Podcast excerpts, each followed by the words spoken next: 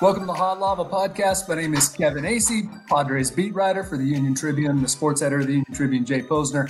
Uh, Jay, before now, I understand, folks on the on the podcast, we're doing this live on Facebook, and Jay, I haven't just missed that lava lamp for the last uh, five or six of these, right? That is that a new accessory there in the? You know, the, the lava lamp was on the other side of oh. of the other lamp that's there. Okay. And, and I had a special request from someone who would know that the lava lamp was on the other side and said, why don't you show the lava lamp instead of the other lamp? It looks better. Okay. So I'm always looking for design tips and, and always looking to, you know, make certain people happy. So there you have the, uh, there you have the lava lamp.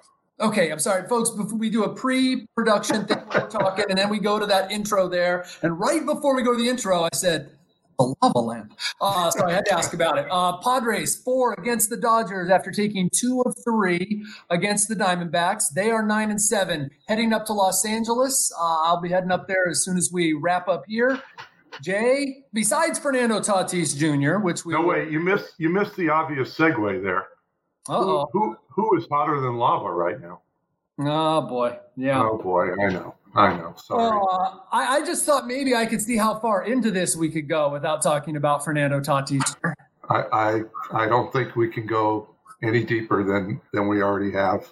uh, you know, we, it's funny. We you know we talked about it on Friday, and I mentioned that people are already uh, stressed out about contract and what's going to happen and how long is he going to be here and when is he going to leave? Like all these other great players left, and he said, you know, why don't we just enjoy what we have right now? We get a chance to watch this guy play every game. You know, we can we can worry about the other stuff a little bit down the road. He's not going anywhere right now. Hopefully, he doesn't go anywhere ever.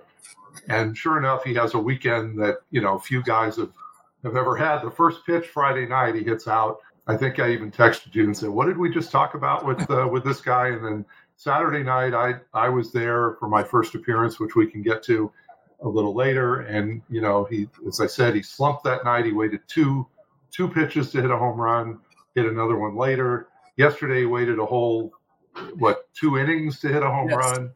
It's, it's just ridiculous right now what he's, what he's doing. And, and even, I think he struck out two of his first three times up yesterday. But in the middle, you know, he hits this bomb for for another home run and and and added yeah. right, add another hit later, and He's he's been flawless in the field uh, so far. So I, I don't know what else to say about him, and, and we have all this time to talk about him. But I mean, the numbers speak for themselves, and it's just you know, and it's not just the numbers, but it's how much fun he is.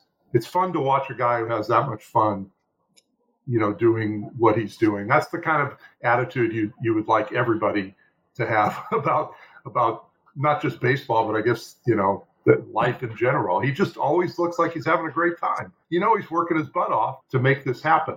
He's not just dancing around all the time. He's working at it.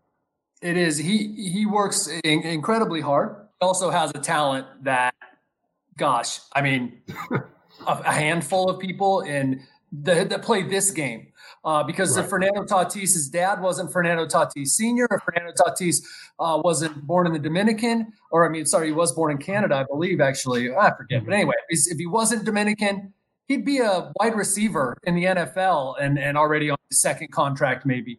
Um, you know, right, something. He, he, would have been a three sport star in, in high school. He's just that kind of athlete, is my point. You watch him dance in the on deck circle and you go, that's a kid. I, I, I hope mm-hmm. that he's doing that when he's 28, 29, that, that life hasn't just taken it out of him. I, I want to point out one thing that's spectacular this year he did not change the way he played. And this is what he meant all along. He's still going to go for three when he most people would go for two uh, sometimes. Mm-hmm. He is um, still going to run out almost every single ground ball as if his life depended on it. And when the opportunity is there, which it hasn't been, he'll dive in the field. But you notice right. there hasn't been a spectacular play in the field this year. Now, you want a spectacular, him ranging out practically to the warning track in left field to catch fly balls is, is yeah. amazing and all that. But in terms of he's being a little more prudent with his body. And I think that that is fantastic news. And he's making every single routine play. I just was trying to come up with something new to talk about him with, and that's important. Yeah, no, it is, and I, I mean, I remember maybe one throw where I think the first first baseman yes. had to save him, and and that's been it. I mean, everything else is on the money, and it's it's also you have to keep telling yourself he's played hundred games, you know, hundred big league games, and you you try not to get carried away uh, with someone after hundred games, but in in this case, I I don't see how you how you can avoid it. He has gone two games without getting on base three times. He's never gone three games without getting on base. I think it's three times, maybe four. He's gone two games without getting a hit. He hasn't gone three. Uh, right. It, it, it's amazing. You you want to say, it, well, how has he adjusted? Well, no, no. How are they going to adjust to him with those kind of numbers after 100 games? You know, be it that he never slumps, be it that he has 30 home runs, and I think that that was uh, McGwire. Uh, Judge had 30, and Pete Alonso had more yeah, uh, yeah. after 100 games. Um, that's it. The guy has adjusts before other teams. He's like a supernatural talent. Uh, there's nothing he can't do, and so that's why you go, oh, it's okay. We can gush after just 100 games. With a lot of players, you want to go, well, hey, let's slow it down. Right. That said, you know, there was a reason he missed the uh, the so many games last year and only played 84 games, and that's mm-hmm. why I thought it was important that he has indeed, which you knew he would, changed the way that he has played. And and you, nothing against Pete Alonso and, and Mark McGwire, but I mean Tatis does so much more. You know, those guys were first basemen it's it's impossible for them to have the same sort of impact on the game that he's had. I mean, it's it, for for a shortstop to be doing this and to be to be playing a, a better shortstop this year than he did last year. Uh, said not as many spectacular plays, but not wasting any opportunities and not you know not making any bad throws and that sort of thing. So again, I, you keep thinking that it that it can't go on like this, and and he's going to hit a stretch where he goes, I don't know, three days, uh, a, a, a, week, even even a little bit longer, where you know he slumps because that's the, that's the nature of this game. Sure. But so far, it, it just it really hasn't happened. And as I as I said before, and and I guess we'll we'll keep saying, I just think you have to just enjoy what we have. It's just been it's been so long for, since we've had a player in San Diego who's been able to excite people uh, like this. I mean, I guess uh, maybe I mean we're changing sports here, but LaDainian Tomlinson maybe the last time that this. I mean, people love Philip Rivers, but it was sort of a different situation. I mean, LaDainian Tomlinson was was special and a you know a no doubt Hall of Famer and did things we hadn't seen before. But I, I guess I go back to that. The difference with Tatis is it's every day.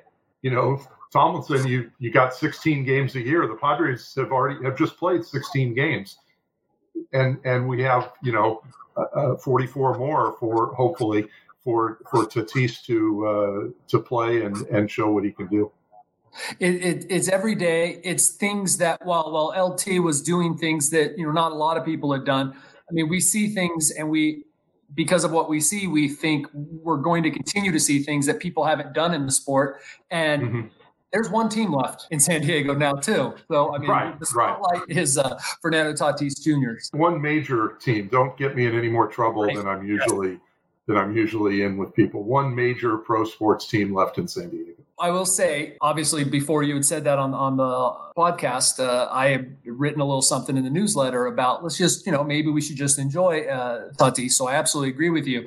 Obviously, I have been talking with uh, a, a, few people, and uh, I had texted last week uh, jokingly about uh, you know a billion dollars. Um, and, and now one of the things is it's just not wise really for anybody. This is just too early uh, for right. anybody. Why would Tatis sell him short, self short right now? And why would the Padres, with everything that's going on? I mean, what do you even value this guy? So I just threw out as being funny. And, you know, at some point after the third or fourth home run, I've actually lost track. It's five in the last four days. You know, I, I sent out, you know, 1.5 billion.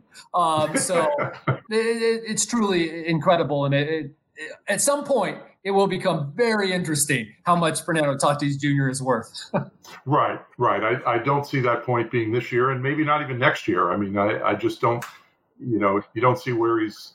He, he can't go anywhere at this point. Uh, how about one year of arbitration? See what happens in the CBA, and right, because right. after one year of arbitration, he still has two years of control.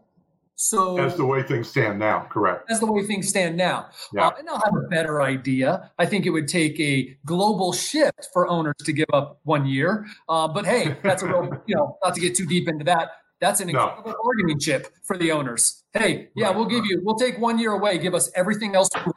Um, so who, who, knows? But how about one year of arbitration, or or in his arbitration first arbitration year is when they actually start talking. Baseball want Mookie Betts showed that the best talent is going to get paid. Baseball, both sides do sort of let need to let everything settle post pandemic to see what kind of money they're going to be throwing around. Oh, there's no, uh, there's no doubt. But anyway, we didn't want to get. I, that's one of those things we don't want to get too far into.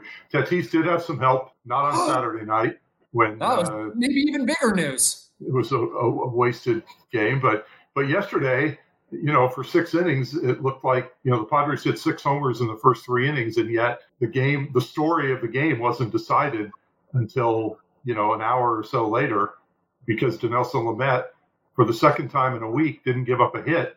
Uh, yesterday was the seventh inning. The previous game was two outs in the sixth. He is uh, becoming a guy that, you know, sort of must watch uh, baseball also. What, what, what was your takeaway from, from Lamet? Yesterday, uh, even compared with, was it similar to you in terms of how he pitched against the Dodgers, or or did you was, see anything different yesterday? I thought it was so much better, even though the Diamondbacks, for some reason, with all those lefties, are really struggling against righties this year. Right. I thought, you know, and, and the fact that he went five and two thirds against the Dodgers, super, super impressive. But he did not have the command that he had yesterday. And since we all know, guys, I remember, Jay, I wasn't even on the beat. I was a, a columnist, and we were talking about Dinelson Lamet. I got to, I got to go mm-hmm. out and see this guy. You talked about, you know, him, and um, it would, but it was the command, and you're like, this guy's never going to go nine innings because he right, right. games. So yesterday, if he lost it, it was for like one or two pitches. Every other time, there was a strikeout of Cole Calhoun, who uh, was the guy who ended up getting breaking up the no hitter with a line drive home run. There was a straight three straight sliders. It was, I think, a called one that dropped into the top of the zone a swinging one that fell below the zone, and mm-hmm. then another one that went swinging that went to the spot where Calhoun thought the second one was going to go. Three sliders in a row, boom, boom, boom, different. It's it was really impressive, and the fact that he pulled himself out of when you thought, oh well, maybe he's lost it here, or okay, here's the spot that Nelson Lamet that old Dinelson Lamet. It never showed up. That was super impressive. I'm sure Arizona can't wait to face him again this week since the Padres play Arizona every other game now. I've already uh, thought but, of that. But, those are those are veteran hitters, and it will be interesting to see what he does. And right, uh, right. no reason to think that Larry Rothschild, that uh, that, that look, Dinelson Lamet won't figure out how to mix it up a little bit more. But those guys looked so bad on so many pitches yesterday. The slider, mm-hmm. in particular, that their plan next time just has to be let's just we got to wait and see if that guy could do this again. We're not going right, out there right. and swinging like that again. So, which takes us, uh, and we can go back to this weekend if we wanted. Uh, they kind of gave away Saturday's game. Uh, Paddack wasn't great, but you know he still he gave up three runs in five and two thirds or whatever. I thought five and two thirds it was. Uh, I, I, thought the game, and, and Jeff Sanders pointed this out in his recap uh, that's online right now. I thought the game really turned where the Padres were unable to first and third after the Garcia double, the Tatis single. I mean, you could have. I, I even thought at the time, boy, they should have sent Garcia, and then I said, oh no, there's nobody out. You know, you can't risk it. Uh, I, Grisham chased a three-two changeup and struck out, and then Machado hit a ball. Actually, hit it pretty hard, but right at somebody for a, a double play, and the Padres were unable to get a, a run there. And just those little things. I mean, they were unable to score at all this weekend when they didn't hit a home run. So that's something to sort of keep an eye on. That uh, I know the game's changed, but you still need to find ways to score when you're not hitting the ball over the fence. yes, and and I thought that then to encouraging for them yesterday was that they didn't have those crucial at bats um, where, of course, they didn't get many other people on uh, in, right. in, with one or zero outs, but they didn't have those crucial at bats like Grisham had had, like Pham had had, where it just looked like guys were doing what the old Padres did, which was pressing. Yeah. Um, and you know, it's uncharacteristic for them, but when it happens in big moments and you're you're in a playoff race, then it it shows up. And they didn't have those yesterday. They were much much better uh, yesterday. And we should point out, look, um, he's not who he used to be, Madison Bumgarner, but obviously he had back spasms yesterday. Probably shouldn't have even pitched. Uh, so the Padres did exactly what they were supposed to against an old left-hander who has a back problems. Right, right. Um, where I was going before, I said we can look back at the weekend a little bit. Was Lamet will be the the starter who does not face the Dodgers this week, uh, as as the Padres and, and you head up to LA. Um, so we'll see. They they made a a, a, little bit of a change today where Perdomo is going to pitch tonight um, against Dustin May, and that leaves Garrett Richards with an extra day to face Ross Stripling on Tuesday night. And then um, Wednesday night, Zach Davies, who pitched really well on Friday uh, against Arizona, will go against uh, Urias. And then the big sort of marquee finale on Thursday with Paddack and Kershaw. Uh, so obviously, really looking forward to uh, to this weekend or to this week and and see the series. Uh, what, what are you going to be looking for? Uh, other than I'm I'm I'm really curious about Dodger Stadium, empty Dodger Stadium. Will it be as loud as full Dodger Stadium is? Will that PA system be cranked up, not just to 11, but to like 15? Well, they have a, a, new sound system, I believe. You know, they were going to have the All Star game, right? And so they have a new sound system and a oh, right the old sound system was out there in the outfield, and so it blew right. in. It was that's part of the reason it was so loud. And then what I want to see is the person that is manning the fake crowd noise when there's a routine fly ball. Will he crank it up like fifty thousand people think it's going out of the ballpark? That's what will be fun. Uh, yes, uh, the I mean it's so strange. And you you attended your first game on Saturday. Like I've said before, you can be focused on the game and especially if you're watching Tatis and the energy, right? And forget that there, you really can't if you're focused on the game.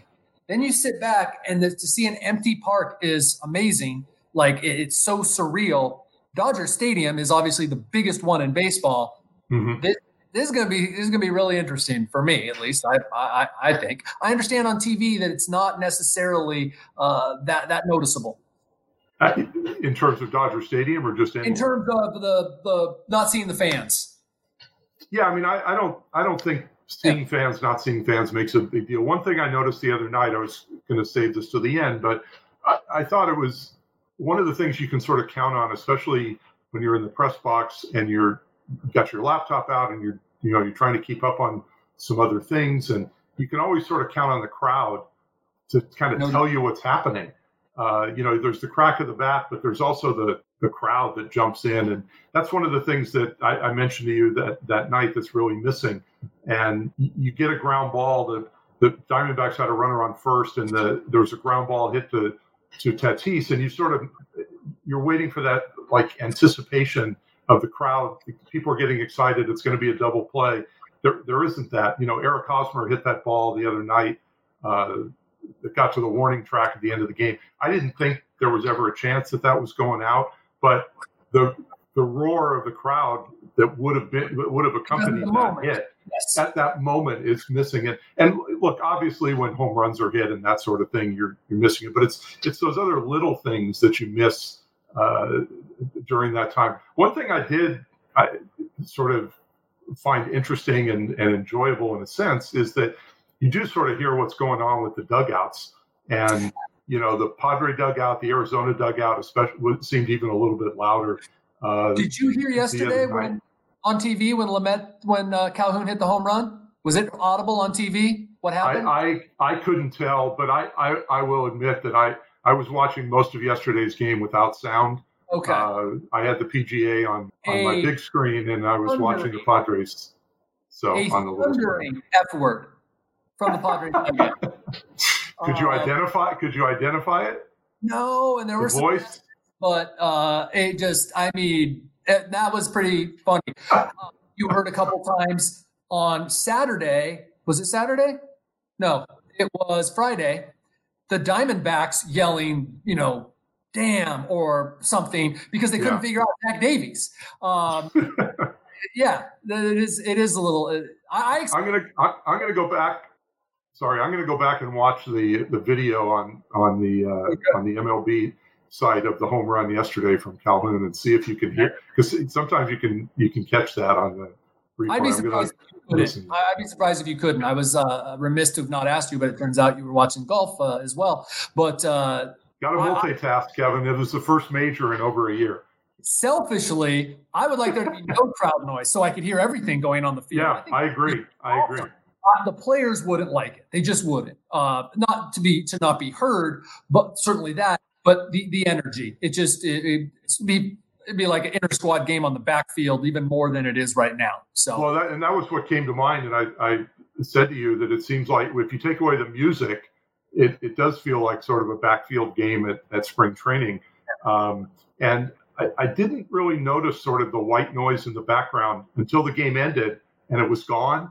And then it was like, wow, it's really it's really quiet right now. Being at a wedding or at a, you know, yeah day at, the, at closing time at the bar. mean, oh. yeah, that was that was very um, that was very odd to just sort of be hit with this sudden silence. Uh, so what am I looking like for? That. I did. I do want to say one quick thing about the the noise, though. I, I did. I kind of expected and and was pleasantly surprised that it wasn't really cranked up when somebody hit a fly ball or a ground ball. And I, I think I, I, I actually wanted to say that I think that's a good thing the Padres are doing because I think it could almost be distracting to certainly have this sort of artificial uh, burst of noise like that. I, I think they that part of it I think they they handled pretty well. They did a really and, and I told you before it was clear that the Giants and the uh, Rockies had not. The mm-hmm. Padres mm-hmm. Production crew practiced every single intra squad game so that they right. were ready for the start of the season. And so it, it has been. Is it a little janky? Is it weird? That's not their fault. Uh, it's the way it is. What am I looking I did for? laugh at the I did laugh at the make noise sign though before the start of the game. The, the make noise on the come on club employees over there in section 208. We need to hear and, from and, all the videos. I think it's great. And the players, you see them watching more now than they used to. Yeah. Um, it's too bad because the it's too bad people can't be there because I, I think the graphics are are improved are are definitely improved this year. I mean, obviously the brown uh, color scheme helps, but the the graphics on the scoreboard way more information uh, this year, and it's and and I really really too bad that, that fans for there's so many reasons why it's too bad fans can't can't be there, but that's another one because I I did think that that was that was an improvement. Now, if they would just put some dimensions on the wall, but anyway, Kevin, what are we looking for in LA this weekend? Well, the bullpen games this week. I keep saying that'll be interesting. How does the bullpen mm-hmm. come out of that? Uh, and not not to uh, skip ahead too much, but I want to see what Chris Paddack does. He has not been sensational this year. He has not been bad. Right. He has not taken that next step. And as a matter of fact, I thought that uh, his past start on Saturday was maybe a step back. It, again, that's how good he is. Five and two thirds innings. Uh, this guy was that close to a quote unquote quality start, and you know that that's all well and good. That's not what we expect out of Chris Paddack. They're fouling right. off more pitches. They're making better contact. Um, he's not getting strikeouts. And now I'm not saying that that uh, not getting strikeouts is the end all, but you know we're, we're looking for that next step, and especially with the curveball working as well as it is. So mm-hmm. I am really looking forward to Wednesday to see uh, what he does, and you know, you know him, he'll be geeked up to go against Kershaw. So that that'll be thir- that'll actually be Thursday. I'm, I'm looking forward to I'm looking forward to Wednesday, and also because I want to see what Zach Davies does against the Dodgers. I mean, you know, is is is he able to do what we've seen so far in, in most of his other innings? You know, against the Dodger lineup. Now, I I haven't looked up what he's done against the Dodgers in in the past, and and you know we can get to that later in the week. But but I'm I'm curious to see how his stuff uh, and the way he pitches works against the Dodgers because they did not see him in the series down here last week. Yep. So and then you know obviously Tommy Pham that guy's going to murder someone. All right. Because he's hitting the ball like 120 miles an hour almost every time up, and it's out every time. And then there's some, you know, the last couple yesterday, he just looked frustrated, a little bit off. Um, and Trent Grisham still not chasing pitches, uh, except for that one that we talked about. Uh, right. But he's getting on base as much as he used to. Uh, the top of the order, are they going to continue or are they going to build off of yesterday, I should say? Right. And I, you know, I know there's always talk, especially when Tatis keeps hitting home runs, about whether he should be dropped in the order, you know, to second or, or third. And I, I guess my, the first question I have is who, who are you putting that's, who are you putting first? I mean, they don't have a guy right now to me that you can rely on to have an on base percentage high enough to justify putting in that spot. I, to me, that gets Tatis the most at bats. Right now, he's the guy you want to have the, with with the most at bats, and and I, I I don't have any issue with him hitting at the top of the order right now.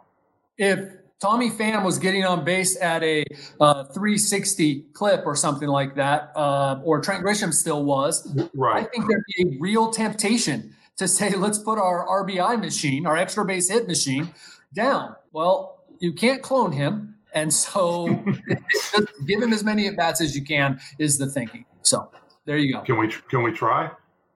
Oh, it, it might be cheaper. It might be cheaper for them to, uh, to clone him. that's uh, that's very true. All right. Well, I know you're off on the uh, off on the road and L.A. and then a couple of uh, places where thankfully you'll be indoors for baseball, since I'm sure it'll be about 130 degrees in uh, in Phoenix and Dallas. So we will wish you safe travels, and we'll talk to you on Friday from Phoenix after a uh, after a big series against the Dodgers. Thank you, everybody.